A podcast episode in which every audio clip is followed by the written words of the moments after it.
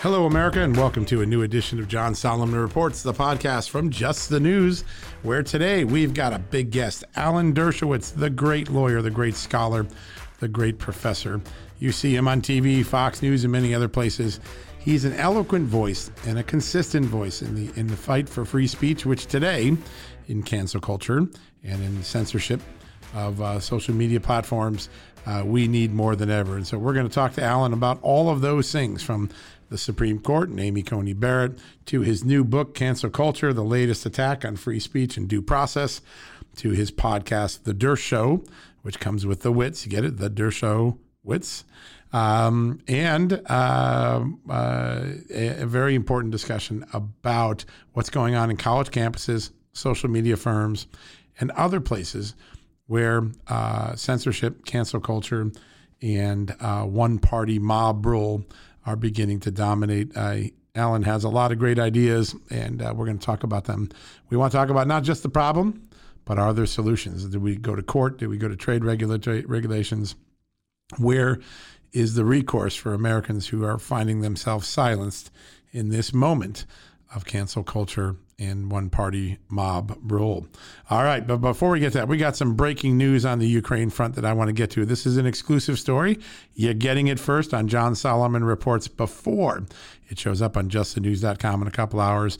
Uh, it's just something we want to do to thank you for your loyal listenership. So we're going to go to that quick commercial break. When we come back, a couple quick scoops on uh, Ukraine and and the Hunter Biden scandal, and then we're going to go to our interview with Alan Dershowitz, the great Harvard lawyer, the great constitutional scholar, the great advocate for free speech. But first, let's get a message in from our great advertisers and sponsors. Hey, folks, can your IRA or 401k stand up to the next financial crisis that our top economists are saying is right at our doorstep? By allocating a percentage of your retirement into physical gold and silver with a tax free rollover, you can diversify and safeguard your holdings from a turbulent market and economic downturns. All you got to do is put your IRA back on the gold standard. With a multi trillion dollar trade deficit and ongoing geopolitical instability, experts say now is the time to make the switch. Find out how to safeguard your assets with a tax free rollover with a Genesis Gold IRA, the only IRA that can hold physical precious metals.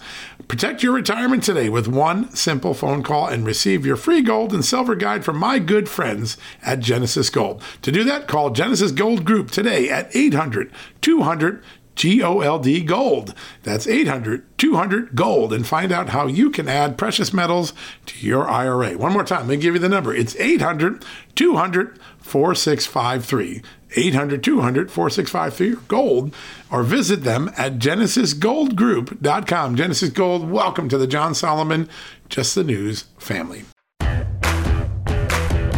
All right, folks, welcome back from the commercial break in. As promised, we're just minutes away from our interview, our exclusive interview with Alan Dershowitz. He's got a new book coming out, he's got a great podcast, but most importantly, he has a lot of thoughts about how we're going to battle this era of cancel culture and censorship that is uh, uh, waving across America in ways that I think is detrimental to our society to our democracy, to our constitutional republic. And we're going to talk to Alan about that.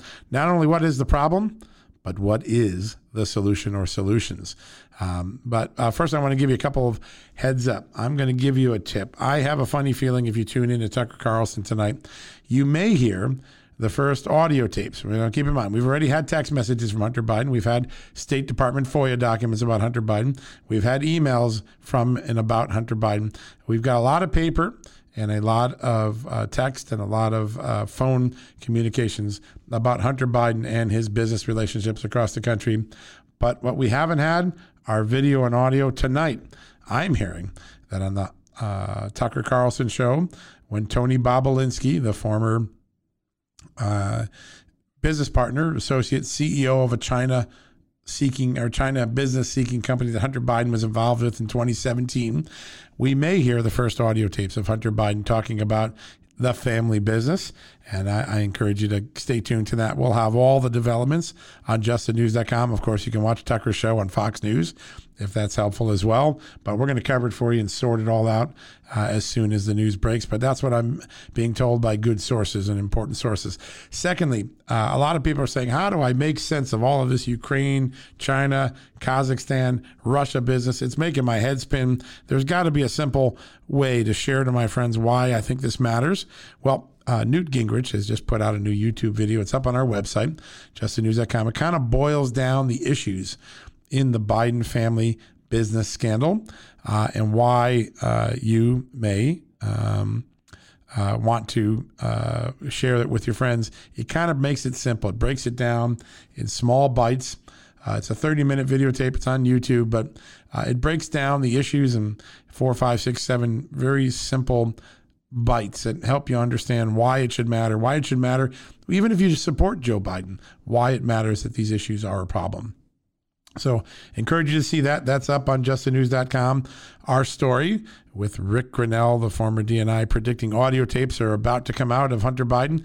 That'll be coming out tonight. You can check that out. Daniel Payne has that on the website. Please check it out and um, and be there. Now, uh, I promised you one exclusive story that you're going to get first here on John Solomon Reports before we put it up on Just the News. And here it is. We have been working for quite some time uh, to get this information uh, confirmed. But we now can confirm that Hunter Biden's work at Burisma, the Ukraine company with a long record of corruption, the gas company, uh, also involved a deal in Kazakhstan that his compensation was tied to. So in 2014, while his dad was vice president, while uh, Burisma Holdings was under corruption investigation in Ukraine, he and his business partner helped facilitate uh, a gas deal in, in neighboring Kazakhstan. Kazakhstan is another one of the Soviet, former Soviet republics like Ukraine.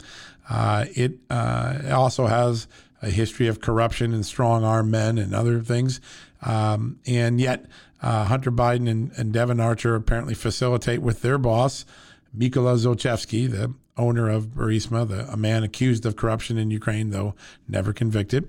Uh, and they, they set up this deal. And what is really unique about it is that in 2017, fast forward three years ahead, by that time, Hunter Biden's collected $4 million with uh, his partner, uh, Devon Archer from Burisma. We know that from the Senate report, from the FBI records that were obtained from Hunter Biden's company. So Burisma was worth $4 million to him in the first couple of years. We now know that uh, Hunter Biden was fighting to keep his money, the spigot of money, flowing from uh, Burisma. That's important because it kind of suggests it was in jeopardy, right? And it's in jeopardy maybe because Joe Biden's no longer in power. He's no longer in uh, in a position to influence or affect policy. And Hunter Biden is um, uh, worried he's about to lose his money. How do we know this? There are text messages between him and Tony Bobulinski, uh, the C- the CEO of this venture called Sinohawk.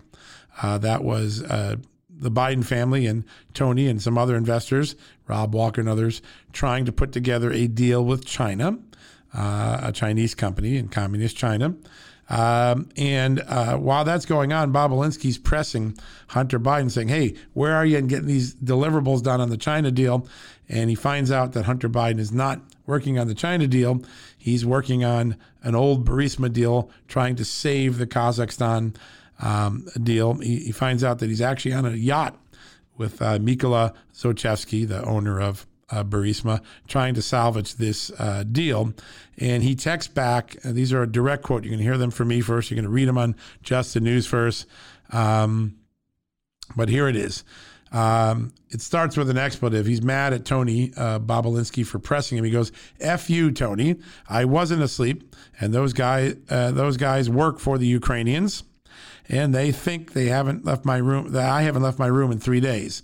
I was on Nikolai's boat arguing about my position in their Kazakh deal and it was heated. I couldn't call because I was fighting for the only income I have left right now from Burisma. It was very heated and very tense and extremely and an extremely unavoidable meeting negotiation that had a lot more at stake than me meeting you to say I'm not sending that letter to the chairman under any circumstances. All right, I want to give you that one line that matters. let's get the exact word. It was very heated, very tense, and extremely avoidable. Um, I wasn't asleep. He's talking about the criticism he had gotten. I was fighting to keep the only money I have left right now from Burisma. Let me read that again. I couldn't call because I was fighting for the only income I have left right now from Burisma. This is in June of 17.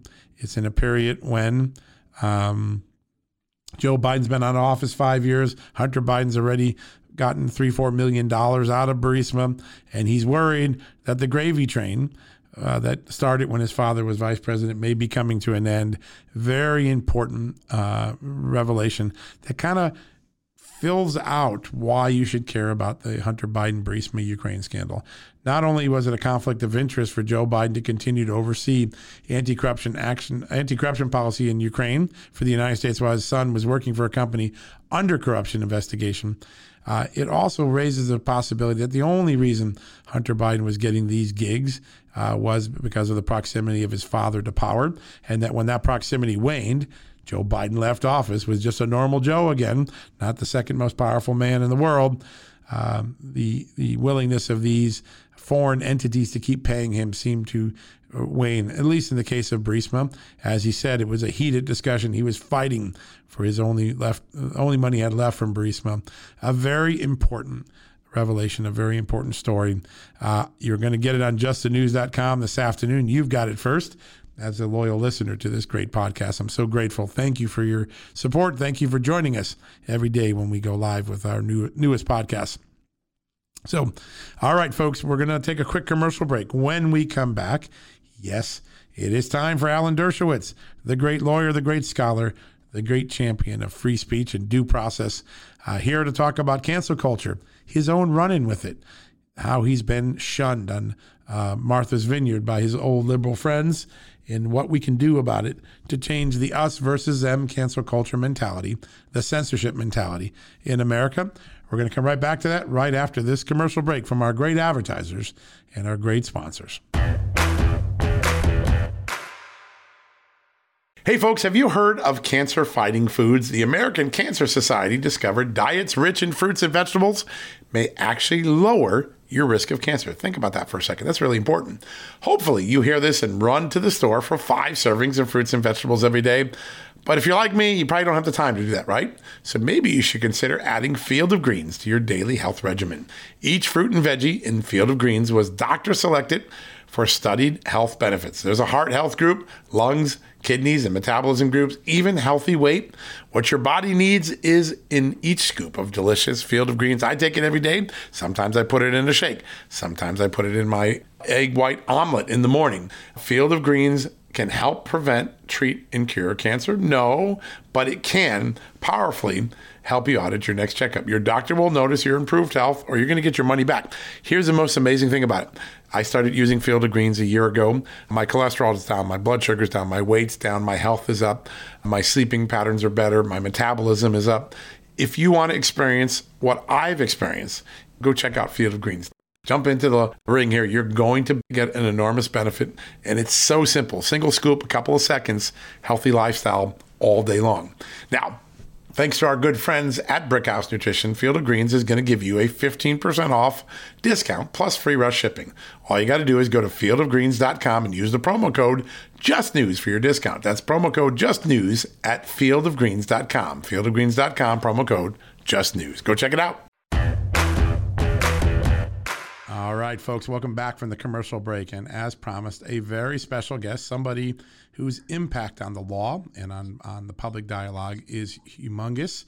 It's Alan Dershowitz, the great Harvard law professor, the great New York Times best-selling author, the great lawyer, and of course, you see him on Fox News and many other programs all the time. Professor Dershowitz, welcome to the show. Well, thank you so much for having me on. I'm a fan of yours and of your podcast, so it's an honor to be on with you. Well, I, I'm uh, I'm listener number one on the Dersh Show, your great podcast, and uh, folks, if you haven't uh-huh. subscribed to it, you got to get it on Apple. It's fantastic. Uh, I appreciate listen. it. It's the Dersh show. The only thing it lacks is wits, and that comes from my listeners. You bring the wits to the show, and then we have the Dersh show wits. I so love it.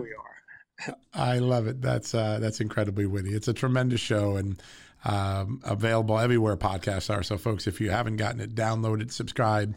It is a must listen to, particularly in this incredible era that we live in, where where free speech and due process and uh, respect for the law and order is often in jeopardy. And uh, I think Alan does a great job with that.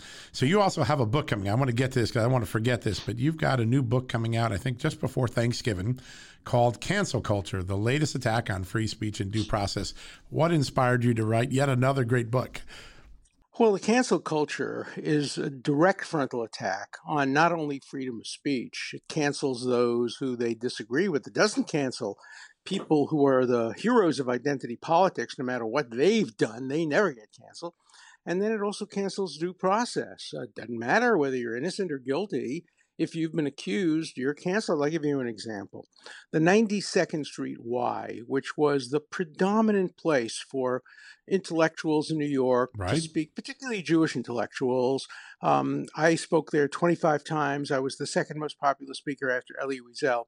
As soon as I was falsely accused by a woman I never met, uh, the 92nd Street Y canceled me. They said, We know you're innocent. We've seen the evidence. We've seen her emails that prove she never met you, but you've been accused, and we don't want to have you ever speak here again because it will cause trouble. That wow. reminds me of when I was growing up, McCarthyism. Yeah. People who were accused may have been innocent, but they didn't want trouble, so they got canceled. And that's part of the cancel culture. When in doubt, cancel. Don't give the person an opportunity to prove his innocence.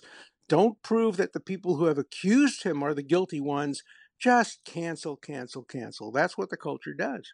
It's unbelievable. Uh, the the the idea that someone's entitled to be presumed innocent, uh, entitled to their defense, is almost gone out the window. Certainly in the court of public uh, opinion, in, but even presumed innocent is not enough. Uh, yeah. Even if you prove your innocence, even if there's a presumption of guilt, which you overcome and prove. Right. In my case, I have a tape recording by the accuser's lawyer admitting that she was wrong to accuse me and that I couldn't have been in the place that she claimed I was. Unbelievable. That's not enough. It's not a presumption of innocence. It's an irrebuttable presumption of guilt that cannot be overcome by evidence. It's uh, it's unbelievable. And for folks, if you don't know what uh, Alan's referring to, this is a woman named Miss Giuffre uh, who uh, was involved in the Epstein uh, situation. Uh, she accused falsely uh, Alan of, of participating in some uh, activities.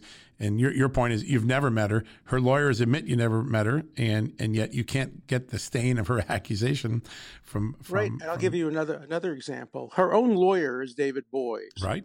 David Boies represented Al Gore in the Bush versus Gore. That's right, Boies Schiller. Al Gore was also accused by Giuffre of being on Epstein's island with his wife. Turns out Al Gore never met Epstein, never heard of Epstein, was never on the island. All David Boies had to do was call his old client, as I did, right, uh, his office, and say, Al Gore, were you ever on Jeffrey Epstein's island? No, of course not. So, in other words, Giuffre is lying. But but David David Boies didn't even do that because he knew he's the lawyer I have on tape. He knew I didn't do it, but it didn't matter to him because there was money at stake. Mm. She was trying to get a billion dollars from Leslie Wexner using me as the stalking horse. And in the end, I got canceled as a result of it. And so I'm fighting back. They picked on the wrong innocent person because I have nothing to hide. I've lived an exemplary private life. I've right. never had sex with anybody other than my wife during the relevant time period. Right. So I'm fighting back, but it's, you know, it's costing me. And so what do I do when I fight back? I write a book. So I wrote a book called Cancel Culture.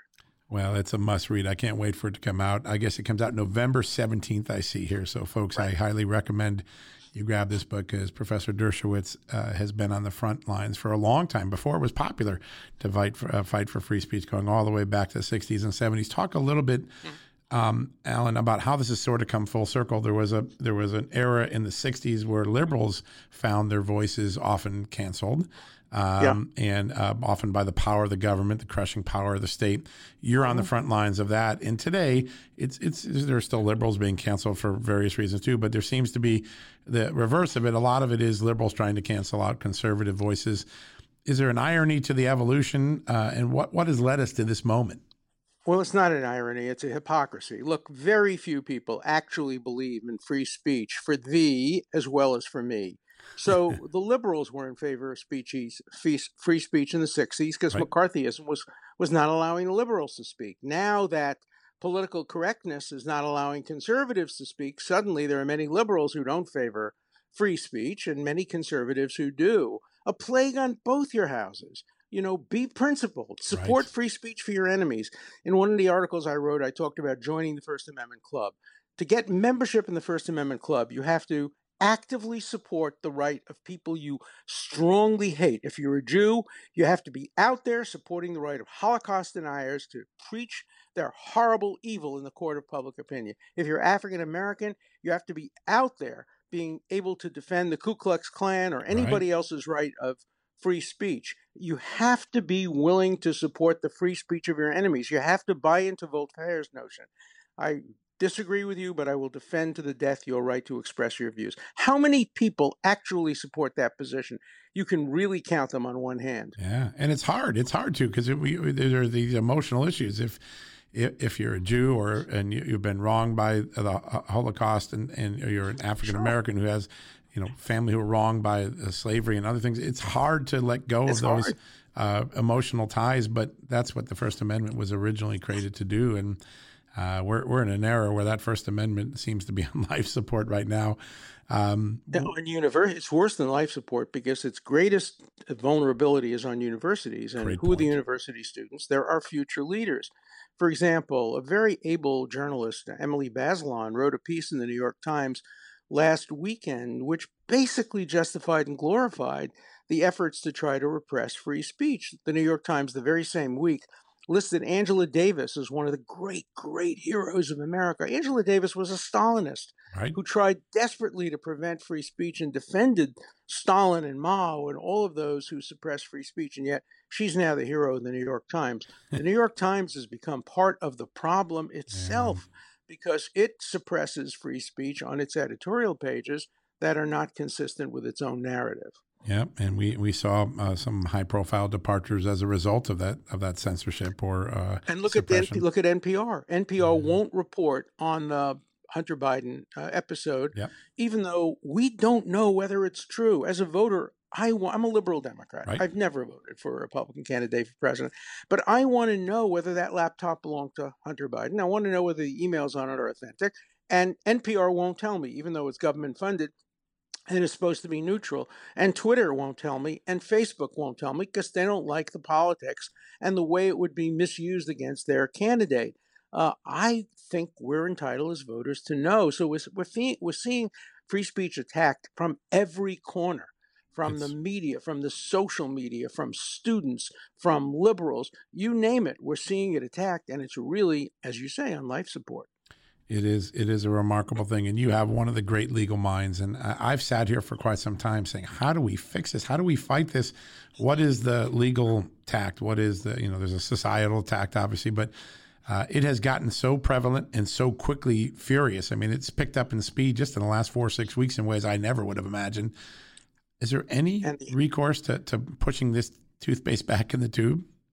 Well, I think ironically, the newly emerging conservative 6 to 3 Supreme Court will probably be more supportive of free speech than a current liberal Supreme Court. You know, back in the day, the great supporters of free speech were William O. Douglas, of course, uh, Justice Black, Justice yep. Goldberg, Justice Warren. Not today. Today, I suspect, I suspect that Amy uh, Coney Barrett uh, will support free speech. Maybe only because free speech today is a conservative cause. I don't know. Maybe out of deep principle. But Justice Scalia was a supporter of free speech oh, when he clearly. was on the Supreme Court, and uh, it's it's it's a good thing we have conservatives today supporting free speech. You know, the test for them will be when it's the conservatives uh, who are suppressing free speech by liberals. Let's see if they stick to yeah, their principles. If they stick to their principles. Well, that's the big question that your book raises, right? Which is, mm-hmm. can yep. we be principled even when it's not popular or personally satisfying to to be principled? And uh, yep. we're in we're in a moment where that's greatly challenged. Um, when you look out at the um, social media uh, players, Facebook and Twitter, with their extraordinary acts of censorship in the last few uh, months and weeks, um, is there a claim? I've been thinking about this. Is there a claim that because their businesses basically are an interstate uh, commerce exchange of ideas. Money's made where ideas are exchanged. Is there a claim under the Interstate Commerce Clause? Is there a claim under the use of the fact that the internet uses our public airspace? Is there some claim that uh, a great lawyer could bring to challenge what they're doing? Yes, I think even a pretty good lawyer could do it, um, particularly under the provisions uh, that were enacted some years ago exempting social media platforms right. from being sued for defamation Section 230, right? only yeah, because they're only platforms. And if you're platforms and you don't engage in what publishers do, picking and choosing what you're going to publish, then you should be exempt. But now that Twitter and Facebook are picking and choosing, and I'll give you an example um, YouTube uh, has a mark next to a, a, speech I made about how Israel um, has its right to exist was established by law, that it has great legal principles standing behind it. Right. They indicated that was not appropriate for children. And so a lawsuit is now being brought, not by me, but by somebody else challenging. I'm, I'm sorry, it's not uh, appropriate for children to hear that there's a legal right for the existence of Israel? Right. Right. Wow. Apparently, they have an algorithm, and the algorithm says when you deal with Israel and Palestine, it's so controversial and so disputed that maybe children shouldn't be able to hear it. But wow. and their claim is no human being made that decision; it was made by a machine. So there are challenges going on. I think the great First Amendment issues of the second quarter of the 21st century will be whether the internet could be subject to government controls. You know, as Winston Ch- Churchill once said about democracy, the First Amendment is the same thing. It may be the worst possible solution, except for all the others that have been tried over time. Um, would you rather have the current situation, or would you rather have the government telling Twitter and Facebook what they can say and what they can do? Hmm. Uh, NPR is a special case because it is a governmentally supported right. institution, and uh, you know, I've always wondered whether there should be an NPR reporting the news. There should be obviously public support for the arts, for neutral aspects. But should the government really be in the business of telling us how to watch the news and what should be on the news? You know, that's Pravda. And we don't want Pravda in America. So, you know, libertarians, and I think of myself as a libertarian, are really facing great challenges uh, today. And uh, we have to stick to our principles and we have to fight harder than ever for free speech and due process, which are the hallmarks of any free society. It was Justice Frankfurter who once said that the history of liberty is a history of due process, a history of procedures, a history of process itself. You know, you, you never can be assured when you have due process what the end result is going to be. And we as libertarians ought to be more concerned with the process than with the end result. You're going to win some, you're going to lose some. There's going to be an election. Maybe my candidate will win, maybe my candidate will lose. The key is that the election is fair. We'll have a debate. Maybe I'll win, maybe I'll lose. The key is that we all have the right to express our free speech. There'll be a trial. Maybe my client will win, maybe we'll lose. But the key is that there's due process, and that's what we have to defend. Do you worry uh, about uh, the culture of a generation? The millennials seem to be a generation where the ends justify the means and the due process isn't as important as it used to be. Is there a generational disconnect in, in the in the very arguments that you so eloquently make? No doubt. And read Emily Bazelon's piece in the New York Times, and you'll see that generational issue. The millenniums know the truth with a capital T. Um, it's like they were on Sinai and God delivered to them the, uh, the tablets, 78 huh? commandments yeah. that they now have. They know the truth. Why do you need to give the other side a chance to express its lies when we know the truth? We know the truth. If a woman accuses a man, of course she's telling the truth, and of right. course the man is lying. What do you need due process? That's a waste of time. Not only is it a waste of time, but it involves attacking the accuser. Oh my God, criticizing the accuser, victimizing the victims again. That's what due process is about. You can't accuse somebody of something without subjecting yourself to due process, which is the greatest engine for determining the truth ever invented. And so, yes, the millennium generation is impatient with process. They want to get to the truth. They don't have to get to it, they know it. They know it. They know it's based on identity. They know that Martin Luther King was wrong when he said, I want my children to be judged by the quality of their character rather than the color of their skin. No! The millenniums want you to be judged by the color of your skin, by your sexual orientation, by where you come from, uh, by what your politics are, not by your character. That's meritocracy. Meritocracy is a filthy, dirty word. In my book on cancel culture, I have a whole chapter on how cancel culture is canceling meritocracy. It's crazy, it's isn't it? Substituting identity politics for meritocracy. They mm. want to abolish grades. How did I become a well known lawyer? I came from a family, nobody went to college, nobody was educated. Right. I finished first in my class on an objective testing system. That's how I became editor in chief yeah. of the Yale Law Journal. How did Ruth Bader Ginsburg get on the Supreme Court? She finished first in her class, a Jewish woman from Brooklyn on the Supreme Court of the United States. Pretty you know, impressive. she once asked a question. I had lunch with her. She said, "What's the difference between a bookkeeper in the garment district and a Supreme Court justice?" And the answer was one generation. Wow. And uh, that was her mother. She only made it through meritocracy. And yet, although she is a paragon, and she should be, of the liberal cause, the way she made it is regarded as against the current train of thought. Don't you don't make it on meritocracy. You make it on your identity, on who you are. We don't listen to you because you have better ideas. We listen to you because of what your race is, what your gender is, what your sexual orientation is. Other than that, if you're a white male, shut up. Who wants to hear you? Albert Einstein? Who's interested in Albert Einstein? He was a white Jewish male. Forget about it. We'd rather listen to some obscure person who has the right racial and ethnic and identity characteristics. That's the future unless we stop it. The um, petri dish of this experience of substituting uh, meritocracy uh, with identity politics, where did it begin? Where is the lab where all of this was born that an entire generation got indoctrinated to think this way? In universities following the Vietnam War, and it was developed through a concept called intersectionality um, which says that all oppressed people, except Jews and Zionists, uh, but most oppressed people, are oppressed by exactly the same people: white, male, colonial, etc., etc., etc.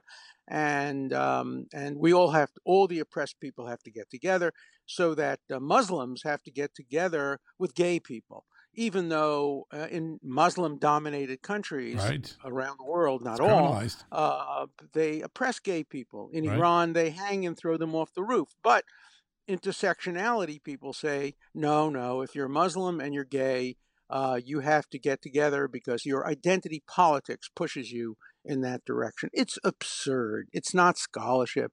It's advocacy and it's propaganda, but it's caught on in universities. And if you look at what's going on in universities today, the courses that are being taught oh are gosh. unbelievable. They're not courses. You know, 50 years I taught at Harvard. I never expressed a private opinion in my classroom. I did outside the classroom, of course. My job was to teach the students not what to think, but how to think how to analyze problems and how to debate all sides of an issue and how to intellectually focus on how to get to the truth. Right. I didn't try to teach my students what the truth was. That's up to them. They come to the class with backgrounds, religious backgrounds, political backgrounds, moral backgrounds. I'm not trying to change that. I'm trying to, if they're a conservative, I want to make them a better conservative. If they're a liberal, I want to make them a smarter liberal. That was my job as a teacher. No more. Today it's propaganda it's ideology. And if you don't express the ideology of the teacher, you're not going to get the recommendation. You're going to be graded down and you're going to be discriminated against. That's just not right. Do you have a solution? For first off, who are the who are the movers and shakers that got a hold of this system? Is there foreign influence? Is there just ideologues? How did you know the, the mass vast majority of our universities become this indoctrinated oriented rather than truth seeking oriented? Yeah, it's you know kind of left wing people who were active in the anti-Vietnam movement. I was too, but I was as liberal, not as a radical. Right. And so what you found was when those people became professors and dominated, they began to focus on the Noam Chomsky approach, on Norman Finkelstein, on some of the others, and you know they bought into the whole notion of you don't need dissent on campus. All you need is to apply the same rules. In my book, I quote scholar after scholar. Um, they're not really scholars; they're they're propagandists and advocates who push this position on college campuses, and they've pushed it quite successfully. Well, it's a, it is remarkable to see, and I, have interviewed a lot of young students who who um, can't separate what their professors told them from their own value system, and, and that's a scary moment when we've we've handicapped young people from being able to exercise their own uh, value system because they're fearful they won't get the grade, they won't get the graduation, they won't get the recommendation. Or they won't get the friends, or they won't get the friends. A friend, yeah. you know, peer pressure is enormous as well on college campuses. Look what happened to Ron Sullivan. Here is a great professor, the first African American to become the dean of a college right. at Harvard College, and he gets fired because of student pressure because he dared to represent Harvey Weinstein. Mm. He wasn't his friend. Right. He was his lawyer. Yep. And the students said they were afraid. They were they were in fear. They were scared to be in the same room as as Ron Sullivan mm. because mm. of who his client was. They weren't scared a year earlier when he represented a double murderer who right. was convicted of double murder. That didn't scare them. Mm. But Harvey Weinstein, because he was their lawyer, that scared them. I mean, and and the faculty falls for this, and Harvard fired the guy unbelievably. Yeah, no, there's no no, no merit for. I mean, the, the, uh, we've created a system where people are entitled to good representation, even in the most heinous of, of criminal course, situations. And John just, Adams, John Adams represented the people who were responsible right. for the massacre, massacre, the Boston massacre, and you know he ultimately became president. Though he lost a lot of friends in the process, as I have. You know, I'm on Martha's Vineyard now and I'm trying to stay away from people because of the coronavirus. It's very easy because nobody wants to talk to me. Wow. I've lost 15 pounds on what I call the Trump diet because I defended the president on the floor of the Senate. Right. Nobody invites me to dinner. So I'm in the best health I've been in a long time. I guess you have something to thank your critics for in a, in a strange, twisted way. Um, we've talked about the universities, we've talked about the social media giants, we've talked about the millennial generation. I want to talk about my profession, um, yeah. journalism, because I think it's a big perpetrator in this moment in history. You're you're a, a, a voracious reader. You're so well studied. You've, you've, watched the media for 50, 60 years of your career. Um, what is right and wrong with the media today? What's right is those few uh, journalistic endeavors that really separate opinion from fact. I think the Wall Street Journal is getting it right. I think the New York Times is losing its place in history. It is no longer the newspaper of record. Wow. It is no longer highly respected as being objective. It now places its opinions on the front page. It's called news analysis. It's not right. news analysis, it's opinion. Yeah. And it uh, limits its op ed pages to people who essentially agree with it. Whereas the Wall Street Journal, I think, has had a much, much clearer separation of editorial policy from the news.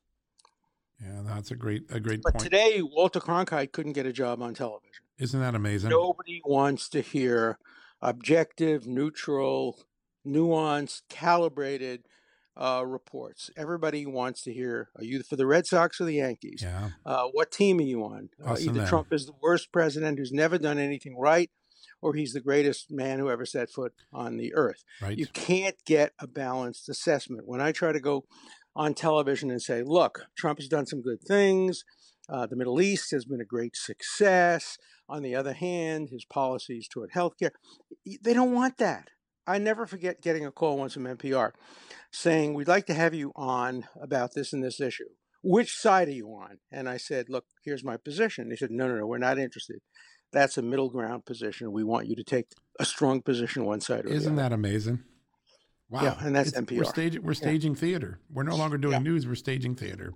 That's might, absolutely might well right. And the New York Times is at the center of it. They are the primary villain in this regard because they've turned from being a newspaper of record to a newspaper of partisan politics. It's so hard for me to say or even hear that, but I agree with it now because I've watched, you know, one of the great institutions of journalism pick one side over the other and not even not even to pretend any longer. It, it, it's in, in one camp and that's it.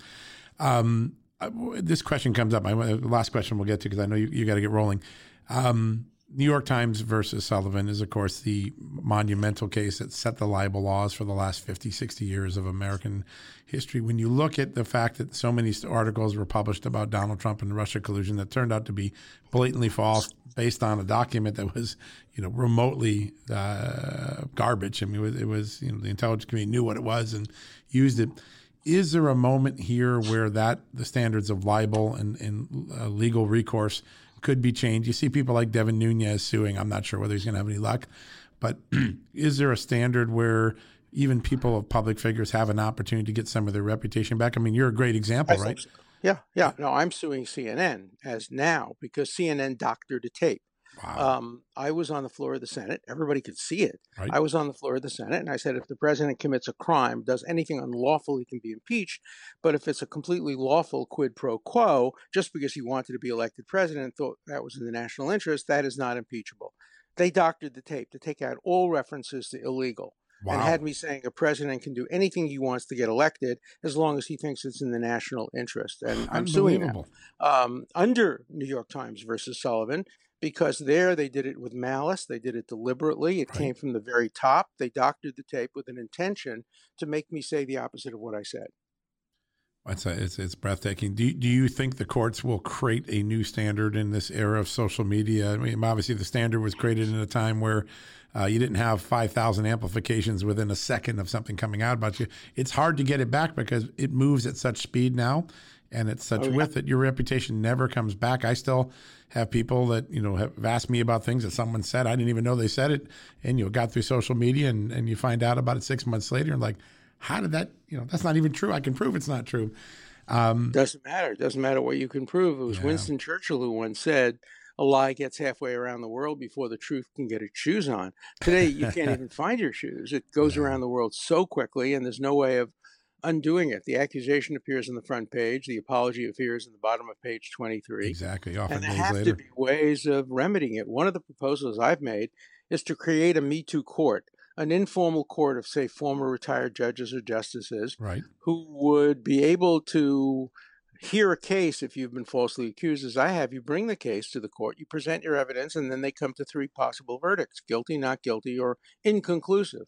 But at least you have access to an institution. Right now, there's no institution that's prepared to listen to claims of innocence if the uh, if the if the if the accuser is a woman. So um, uh, we we need to have process in place so that a fairness and and and an ability to overcome the the current presumption of guilt can operate. And so I'm pushing in that direction too.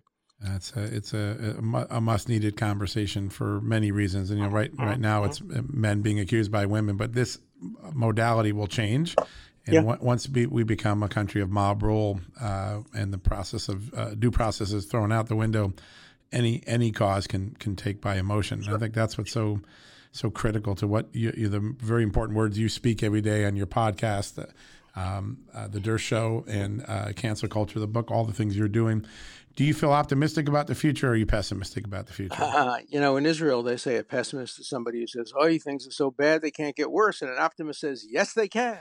so, I'm uh, I'm an optimist uh, yes, in the are. sense that I think things could get worse. But I do think, I believe with Martin Luther King that the arc of justice may be slow, but it moves in the direction of justice. And I hope that we'll get out of this period uh, of repression. And, you know, I hate when these people call themselves progressives when they are among the most regressive people imaginable. Uh, and I hope we'll grow out of that age, and I hope our next generation will see much more virtue in the uh, traditional values of free speech and due process. I, I can count myself an optimist too, and I hope my greatest hope is that our children's children's children just hear what you said because your wisdom is, worth passing generations down. You have been a such an eloquent voice, Alan, in, in the public space for so long, and a voice of reason. And whether it was on liberal issues, conservative issues, you've had a, a, consistency that should be admired in America. And so, on behalf of all our great listeners, thank you for all that you do to to speak wisdom to a population that's awful entangled in motion. Oh, thank you so much. And it's such an honor to be on with you. I've been a long admirer of your honesty and your directness. So thanks again for having me on. Thank you, Alan. Good luck with the book. All right, folks, we're going to come right back and wrap things up in a few seconds. Folks, we're sponsored today by Donors Trust, the tax friendly way to preserve your charitable giving. In times of crisis, those with a giving spirit and a desire to build up civil society find ways to be helpful. And that's when it's good to have a charitable resource ready to deploy when they're needed most. Donors Trust offers donor advised funds or giving accounts. You can use these funds as your own charitable investment account and manage your charitable giving in a way that's smart, tax advantaged, aligned with your values, and private. Donors Trust clients are using their funds to support charities helping their local communities while also using their giving account to simultaneously support think tanks and liberty minded organizations that believe our constitutional rights shouldn't get lost in a time of emergency. Now is the time to take a closer look at Donors Trust and join their community of liberty minded donors by opening a donor advised fund. Go to donorstrust.org slash justnews for the ultimate survival guide to charitable giving and learn how a donor advised fund can preserve your ability to give to the charities you love. That's donorstrust.org slash justnews. All right, folks, that wraps up another edition of John Solomon Reports. I hope you enjoyed that interview with Alan Dershowitz as much as I did. He's an absolute uh, brilliant man with a lot to say. And what gives him such street creds is he's a liberal that will defend a conservative when due process, free speech, the First Amendment calls for it. He has stood up for people who were canceled many times in his career. This was just one of many examples, and I hope you uh, enjoyed that time with him. Be sure to go to justthenews.com, check out those stories I told you about, the audio tapes possibly coming out about Hunter Biden, the Newt Gingrich video breaking down the Biden scandal, making some sense of it, and of course, my exclusive with my colleague Seamus Bruner, yeah, the same guy that wrote our book uh, together. We wrote the book together, Fallout. Uh, we've got a new exclusive story about Hunter Biden, Burisma, Ukraine, and Hunter Biden's big lament in 2017 that the gravy train at Ukraine's Burisma might be coming to an end for him. All right, you've been listening to John Solomon Reports, a podcast from justthenews.com. Thank you. We'll be back soon with another edition. Folks, everyone knows the next medical crisis is just around the corner, whether it comes in the form of a pandemic or something much more mundane like a tick bite you and your family need to be prepared. That's what we learned from this last pandemic, right? That's where the wellness company comes in.